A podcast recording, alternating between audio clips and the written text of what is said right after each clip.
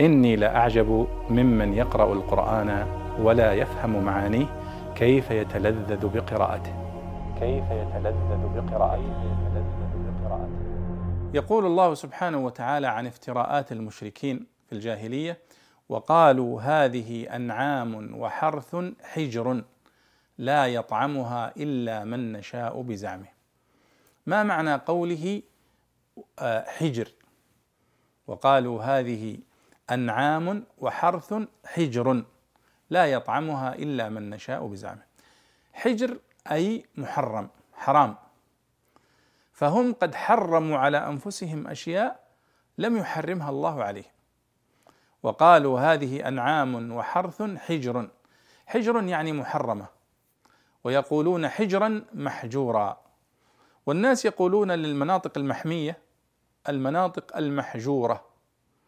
كأنها محرمة أن يرعى فيها. وهذا هو معنى حجر.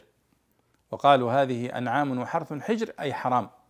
سمي الحرام حجرا لأن فيه منع. والله سبحانه وتعالى قد سمى العقل حجرا. هل في ذلك قسم لذي حجر؟ أي لذي عقل يمنعه آه، من أن يقع فيما لا يليق بصاحب العقل. فالحجر أيضا في اللغة هو المنع.